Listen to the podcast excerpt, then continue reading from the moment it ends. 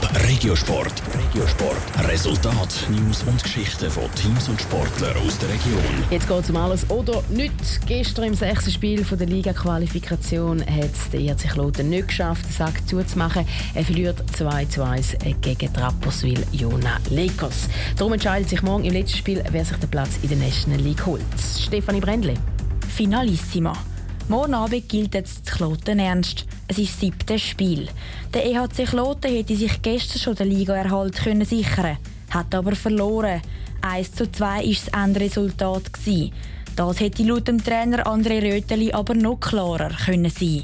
Im ersten Drittel haben wir nicht optimal gespielt. Es war zwar nur eins zu null, es hätte mehr können sein, sind wir noch gut weggekommen. Haben aber nachher dann im Ballplay wieder zurückgekommen und das Schluss zwei zu eins verloren. Die letzten drei Spiele haben Kloten gewonnen. Dass diese Siegesserie wieder vorbei ist, liegt daran, dass sie wieder in ihr altes Muster zurückgekehrt sind, sagt der Klotenspieler Roman Schlagenhauf. Wir haben am Anfang wieder das nicht richtig gemacht, was wir gut gemacht haben. Wir haben den Zentner nicht gefunden, wir haben zu viele Scheiben weggegeben und wir haben genau in ihr System hineingespielt. Das war der Hauptgrund.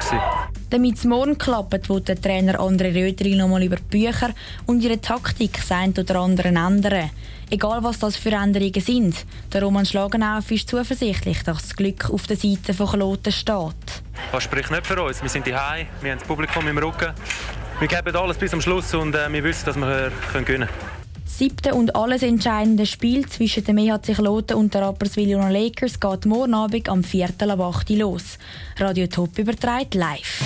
Top Regiosport, auch als Podcast. Mehr Informationen gibt's auf toponline punkt c h.